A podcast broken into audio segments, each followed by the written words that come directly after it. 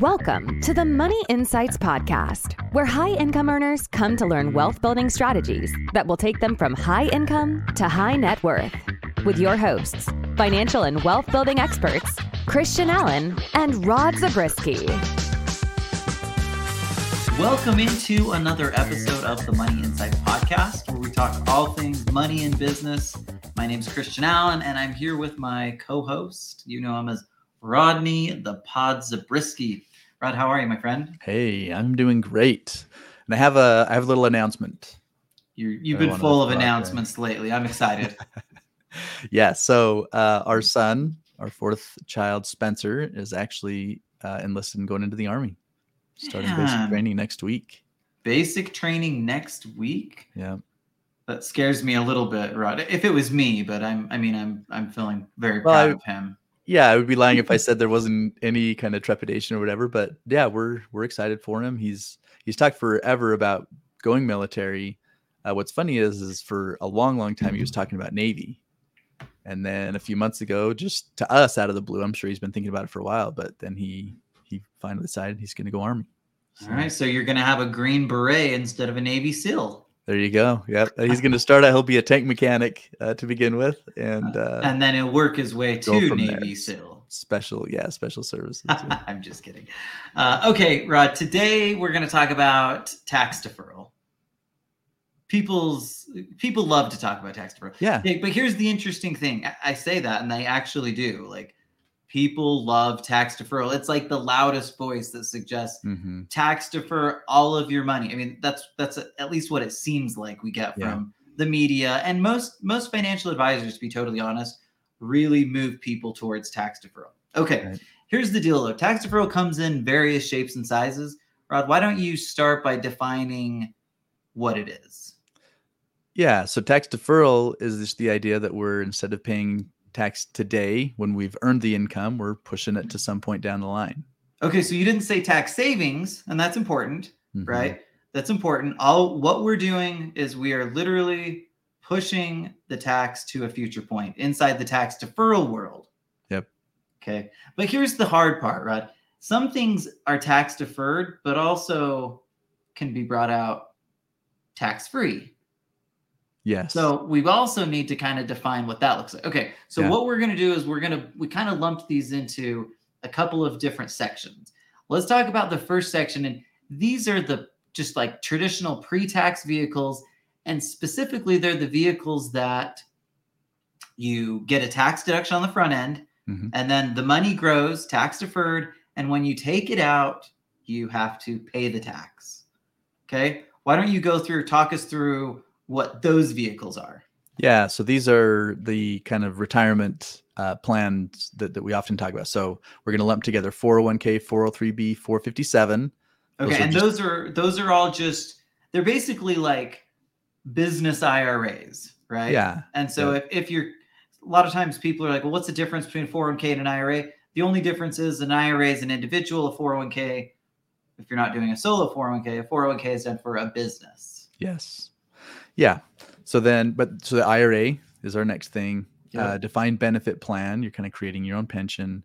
And then also for business owners, you have your simple IRA, SEP IRA, different ways that you can be setting aside more money as a business owner than you could as uh, an employee. Okay, so that that basically covers the retirement list. Mhm. Okay. Now we have we have another list here that we're talking about. We're calling our post tax. But before we do that, Rod, I'm going to point out kind of a oddball vehicle that ha- The that we have superstar. Let's it's something, but let's just okay. So an HSA, this is a popular vehicle these days, and let me talk about Yeah. why. Um, and can I just say I I I like the HSA a lot better than I like just your traditional tax deferral Yeah. if it's used for the right situation. Okay, so an HSA is unique in that you get the tax deduction on the front end. hmm It now grows tax deferred. And then when you pull the money out, it is tax free. It's really the only vehicle that does that. However, there is a catch to it. And the catch is that in order to receive that money back out tax free, it has to go toward qualified healthcare expenses. Yep. So you get some tax benefits, and and I really do like it. If you're using it for healthcare expense, uh, it's just a really great way to kind of ancillary piece. You get tax savings with money that you were likely going to be put at putting out anyway. Yeah. Okay, Rod, talk a little bit about our post-tax vehicles. Okay, so post tax, the first one we're going to talk about is the 529 and Coverdell savings account. Uh, so these are obviously for Mhm. education purposes. So the difference between this and the HSA is you don't get that tax deduction on the front end. These are just like a lame duck version of the HSA. yeah. So you put it in the account, it grows tax deferred. And then when you use it for qualified education expenses, you don't pay a tax, the tax at that point on the growth. Okay, that's important. No tax deduction on the Yep. front end. Yep. Okay. And then the Roth obviously is, is a big one. After Mhm. tax going in, grows tax deferred. And when you use it, in this case, for whatever you want, but but presumably you know retirement type stuff, uh, then it is comes out tax free. And then after that, we're going to include life insurance and annuities. And the reason we do this is because the money goes in after tax, same thing, uh, grows tax deferred. In the case of the life insurance, when you take it out correctly, it can come out income tax free, basically like the Roth. On Mhm. the annuity side, it grows tax deferred. And when you take it out, that's when it becomes taxable. Yep. Okay, that makes sense. Okay, Rod. So let's talk about examples and situations that illustrate why it makes sense to generally avoid tax deferral, realizing that there is a difference in the types of accounts we're talking about, right? Mhm. The first section we talked about, those are the ones we usually avoid. The next section, where it's 529 Roth, life insurance, annuities, we're certainly higher on those than we are on the front. And of course, Roth, um, Roth and life insurance, those are like, you know, money in the bank. So we love Yeah. that. Yep, rock stars. Okay, examples, Rod. Take us through some. Okay, so the first one, why we want to avoid tax deferral on those pre-tax category, is people assume that they're going to be paying less tax when they retire or be in a less a lower tax category. The challenge is, is that really true? That's a fair you think? question. It's a fair. Well, here's what I think. I think that there's a massive amount of debt, Mm-hmm. and the way that a country, the way that our country is going to eliminate that debt is going to be to increase their revenue. Yep. Okay, Rod, did you hear this? You probably did. Like an additional 300,000 IRS agents have been hired recently and they're being put out into the field like i just have a feeling that their that their goal at the end of the day is to collect more revenue Mhm. right so with everything going on it's just really hard to believe that there's any chance that long-term taxes are going to be uh, lower in the future than they are today and then you just take into account that if you look at historicals we're actually in a very low tax environment Mhm. so if we took it back, like I, I almost wish we had the little graph that shows it, but it's kind of like it's like pretty significantly lower than Yeah. what we've seen in many of our past years. So so paying the tax today generally makes sense, especially if we can put it in vehicles that give it give it to us tax free in the future. Absolutely. Yep. And I think that another uh, thing that often happens is there's this misinformation about uh, when you set the money aside in this in this pre-tax account, you're going to have more income later by doing that. And here, let me be more specific. So uh, this happened to me. So I sit down with uh, the HR department uh, when I get down and get a job when I'm just out of college, and they say, "Hey, you should think about your future. You should participate in this 401k." and and to think about the fact that you're going to have more money in the account uh, because it's pre-tax which that part of it is true enough but the what what they are trying to say is you're going to have more money in retirement by having put it in the pre-tax account as than you would if you did anything else right? Pay the tax now roth any other option. But here's the thing. If i'm in the same tax bracket when i put the money aside as i will be when i retire and i take that money out then it wouldn't matter. Pre-tax, post-tax, uh, 401k versus Roth 401k, the income that's going to land in my pocket is the same either way. Well, so what that tells me, Rod, is that if that's the case, then early in your career, when you're not making any money, right? If you got Yeah. your job at, and you were getting paid like thirty-eight thousand dollars as a you know? twenty-four-year-old, Yeah, right. just a guess. Yeah, so you're getting, but it doesn't make sense to tax defer when you're only making forty grand it a was the worst time. Yeah, absolutely. Okay, so so let's definitely put that in the examples of when not to tax defer. Yeah. And and again, this is when people get into the habit of doing it. It's because it's just there. Now, we're going to talk about a slight exception to this here in just a second. Okay, I'm excited. All right, but let's talk also again about a couple of other situations. And these okay. these next few are are examples of people that we met with and uh, who had been participating in this kind of tax deferred program and we're not happy. So the first one that comes to mind is a couple that I met with, and they had set aside a lot of money into their retirement both, accounts. Both like teachers, right? Yeah, husband and wife, and and um, they were just amazing savers. Like it was just yeah. really impressive. Uh, so they got it in there, and then later learned about, hey, we want to go and start investing in real estate and things like that. Well, we have all this money built up in our retirement accounts. Let's set up a self-directed IRA and then we can invest in these these things that we want to do. They did and they were really successful with it. They turned what was already a relative uh, relatively large amount of money into a ton of money hmm. which they were happy about right? There's no question about how happy they were about how how successful they'd been. But what they were mad about is that they didn't want to take the money out because everything is going to be taxed as it comes back out I think that's huge, especially in the self-directed IRA world. Like there is 100% a place for self-directed vehicles, but we also have to think about what that looks like long term, right? Mm-hmm. It be, it was one of those things that became like a really hot topic like 10 years ago and all the real estate investors wanted to put as much money as they could into self-directed IRAs yeah. and then realized like oh, like there is some downside to this. Yeah. Right? There's some upside, but there's some downside. And so if the idea was, you know, put everything into qualified plans and turn it into self-directed, like you're going to end up in this situation, like you described these people who, yeah. who, you know, they don't like spending their money. They like that they've built a lot of it, but it's painful to take it out. So, mm-hmm. um, it's not a, obviously it's not like this horrible story. And right. yet it could have been much better just by making some simple tweaks and determining or deciding earlier that maybe some of that money that was going toward tax deferred stuff could go into the non qualified space where they can do a lot from a tax standpoint and, and hopefully offset some of those um, taxable gains, the taxable income that they're getting from the qualified plan. Right. Because that's exactly what was happening. They were looking at their peers that were also successful in, in doing all that investing, but they were taking advantage of all these opportunities to save tax, the 1031 exchanges, et cetera, et cetera, step up in basis that, that they just were not going to get because everything was inside of that self-directed. Hmm. Okay, Rod, why else should we avoid it? Okay, so another example that comes to mind is a couple we were working with who, again, very prolific savers. Um, he had been in the Air Force, so he had a pension coming out. They had a lot of money in their 401ks, et cetera.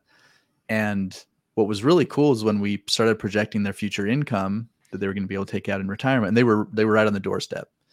Um, we were saying, hey, you're going to be able to actually have more income in retirement than you have now while you're working, which was amazing, right? They're they're thrilled about that. But then later in the conversation, as we got to the place where they realized, you know, every dollar we spend for the rest of our lives is going to be income taxable.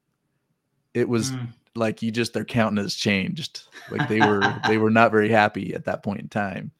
And so it's a, it's an ugly pill to swallow. It's a hard pill yeah. to swallow, right? Yep. Um, okay, Rod, before we move into the exceptions mm-hmm. and situations that we think it actually could make sense, and I did say that purposefully, could make sense or yeah. might make sense. I'm not going to say it always does make sense. Okay, but before we do that, Rod, talk a little bit about required minimum distributions because we have to hit on this when we're thinking in this topic. Yeah, this is another thing that makes people mad. So uh, they have the money in in their retirement accounts, and they're thinking, well, that's okay. I'll I'll, I'll just take my income from other places, uh, the real estate, the other things that where I've I'll been just, able to create cash flows. They'll just give their kids the IRAs and 401ks and that kind of thing, right? And yeah, they can just live up well, it's not that easy. No, because when you get to the, it used to be 70 and a half, now it's 72. When you get to that age of 72, the government says you have to start taking money out of that account. Gosh, and what's crazy, Rod, is that if you don't take the money out, they're going to dock you 50% of what you should have taken out. So if your minimum distribution was 30 grand, suddenly that's 15 grand out the door just for not taking the money. hmm Gosh, that's wild. Okay, that's an ugly one. We want to make sure we avoid um, missing RMDs. Is that fair to say? Yeah. And and maybe even better, let's try to avoid to the extent possible having to take large RMDs in the first place. Yeah. If we can do that and get more money through tax-free savings vehicles, uh, non-qualified accounts, real estate, these other vehicles Yeah. that we can do more with, and that's a win. Okay, Rod, we've been teasing this, uh, but I want to make sure we get to it. There are some possible situations that you could justify using a qualified plan or using using tax deferral. Let's jump into um, some of what those are. So, so the first one that I think we need to talk about is when somebody's late to the game, and and what I mean by that is when somebody hasn't been saving early on. I'll, I'll give an example. We have a we have a really great client who came to us that are in the you know he's in his 50s and he was making $600,000 a year from what my memory tells me. And he just didn't have a lot of money saved right? And so he's sitting there and he's like okay I make a lot of money. I'd like to have a lot of money when I retire but I don't have a lot of money saved up now. Okay well that situation we kind of know that we're not likely we're not going to be able to replace the income which means Mhm. that in the future we can be pretty confident that the income level is going to go down. We don't know what the Yep. taxes are going to do, right? The taxes could very well move up um, or stay the same, but we do know that the income is going to go down. So in that situation, we socked away as much money as possible into a defined benefit plan so that he could save, you know, hundreds of thousands of dollars for a handful of years, which he can then go and do something with. Well, that's a better situation. Obviously, the best situation would have been that we saved earlier, Mhm. but in that situation when they haven't, it could make sense to use it like something like a defined benefit plan. Yeah. Yep, that's a great example. Okay, I have a I have one. Go for it. There could be a situation where if someone has an abnormally high income year, and that could well just to give a quick example. Let's say they have uh, the regular, you know, five six hundred thousand, like Mhm. you know, like they have done in the past and are expecting in the future, but maybe uh, they have an inheritance that comes in the form of a retirement account of their parents. They inherit it. All of a sudden, they take on this additional hundreds of thousands, five hundred thousand dollars of income in that year, and so they have obviously a much larger tax burden. Unless if they can put some into a qualified plan, then th- they can defer some of that. Yeah, and, and I think like another example would be like if you got a large bonus or Mhm. had a really great sales year. If I'm a Mhm. medical sales rep and I just killed it in the year, it could make sense to try to sock some of that money into one of these other places. Yeah. Now, and again, I say could because there's still a possibility that I do that and it's not the right choice. Because Mhm. if if if taxes do skyrocket in the future, even in that situation, you probably would have been better off to pay it then instead of waiting and paying it in the future. right. But it could be. It could be. Yeah, because we do see situations where people will invest in real estate, gets bonus depreciation, et cetera, et cetera, to to offset some of that. But but again, that there could be right, it could be an opportunity to to do some. Okay, Rod. Another example that comes to my mind is a. I, I'm thinking of like a like a specialized surgeon or something like Mhm. that. Somebody who has a really specialized skill. Maybe it's really taxing physically, mentally, emotionally, and there's a short window of time that's available, right? So if I'm that person, I'm making a couple million dollars a year. I'm really I'm really going after it, and I just know I can't keep at it forever. Can't keep at it Mhm. long term then in that situation, just like before, it could make sense to try to tax defer a few hundred thousand dollars each year so that you're getting ahead of the game, realizing that that income is definitively going to go down. Yeah, yeah, you're worried about burnout. Yeah, worried about burnout. Okay, Rod. So talk a little bit about the, the other one that we we brought up is matching. Talk a little Mhm. bit about the matching situation. Yeah, in a 401k, uh, often, again, this is an employer offering offering you the opportunity just to participate in their 401k, and sometimes they'll offer a match. So if you put a portion, you you participate, then they'll match up to a certain Mhm. percentage. Often it's like for every dollar you put in, we'll we'll give 50% of that, or even dollar for dollar, we'll we'll match that up to three percent of your income or six percent or something like that. Those are common percentages. So in that situation, it's it's really tough to argue with free money, Yeah. right? So, and and it may not build much. We're, not, we're this is certainly not going to be the your primary vehicle for future retirement, but to the extent that you can capture the match, then we feel like it makes sense. Don't don't participate beyond that, but but at least enough to capture the match. Yeah, it's hard, like you said, it's hard to argue with free money. If I'm getting a hundred percent match on my first five bucks, like I might as well take it. Uh, Yeah. Okay, Rod, bring us home with the last exception to situations where we might actually use tax deferral. Yeah, in this case, uh, we're talking about creating guaranteed income in the future for that retirement cash flow planning. Uh, if if I'm wanting to set aside a portion of cash that I have uh, to create some future guaranteed, and, and interestingly, you know, with a lot of the high income earners that we work with and high net worth people, even though they have significant amounts of cash flow that they're able to generate through their businesses, the real estate, etc., there seems to still be this underlying concern about, well, what if in, short periods of time, uh, some of that goes down or, or goes away, and I want to make sure I still have something coming in, and so creating some level of guaranteed income uh, is is desired there. Well, doing it in a place like an annuity that creates some of that tax deferral can make some sense. Okay, Rod. So we've talked about a lot of things here. We've talked about the various kind of ways that tax deferral exists. Mhm. Um, I have a tough question for you. Okay, I'm ready. What is the primary thing that our listeners need to take out of today's episode from your perspective? Yeah, I would say that it's that you, you mentioned the loudest voice earlier, right? The loudest voice is telling everyone that they should participate in these, no matter who you are, no matter how much you make, no matter what your situation is. This is and should be the primary place where you're putting your money. And number one, to challenge that in a big way. And number two, to suggest it doesn't necessarily have to be that there's no place for qualified plan or, or for tax deferral, but at least learn about it, understand it, apply that to your situation, and then make your decision. Mm, well said. Okay, thanks everybody for listening to today's episode of the Money Insights podcast, and Thank you for listening to the Money Insights Podcast. To learn more about the financial and business strategies discussed in this show, please visit moneyinsights.net. The views and opinions expressed on the Money Insights Podcast are not intended to be individual financial, tax, or legal advice. Always consult with the appropriate advisor before making financial decisions. And if you're enjoying the show, please feel free to rate, subscribe, and leave a review wherever you listen to your podcasts. This will help others find the show and learn wealth building strategies for themselves. Thanks again for tuning in, and we'll catch you in the next episode.